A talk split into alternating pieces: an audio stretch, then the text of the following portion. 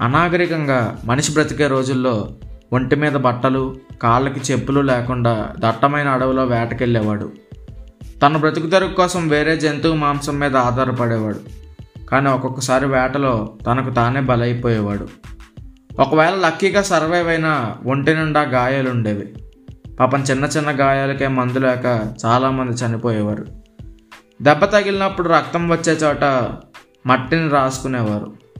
మరికొన్ని రోజులకి అడవిలో ఏదో ఆకుని అడ్డు పెట్టుకునేవారు. అలా ఆకులతో తనపై తను చేసుకున్న ఎక్స్పెరిమెంట్ వల్ల తనకొచ్చిన ఎక్స్పీరియన్స్తో తయారు చేసుకున్న వైద్యమే ఆయుర్వేదం. ఆయుర్ అంటే లైఫ్ వేదం అంటే నాలెడ్జ్. ఆయుర్వేదం అంటే నాలెడ్జ్ ఆఫ్ లైఫ్. ఆయుర్వేదం అంటే ఏదో ఒంటి మీద గాయాలకి ఆకులతో మూలికలతో చేసే చికిత్స మాత్రమే కాదు అష్టాంగ ఆయుర్వేద అని ఉంటుంది. అంటే ఆయుర్వేదం అనేది ఎనిమిది విభాగాలుగా మనిషికి చికిత్సనిస్తుంది.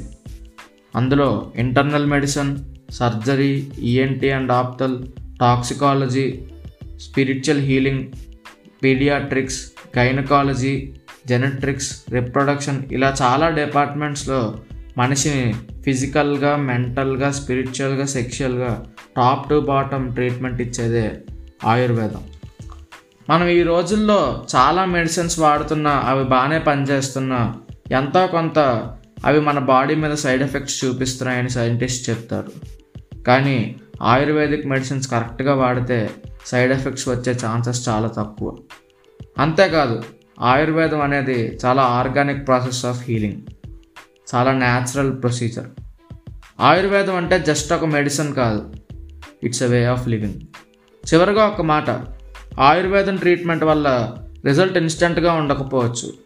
కానీ బాడీ ఇమ్యూనిటీ మాత్రం సాలిడ్గా పెరిగి ఫ్యూచర్లో జబ్బులు రాకుండా చూస్తుంది. జై హింద్.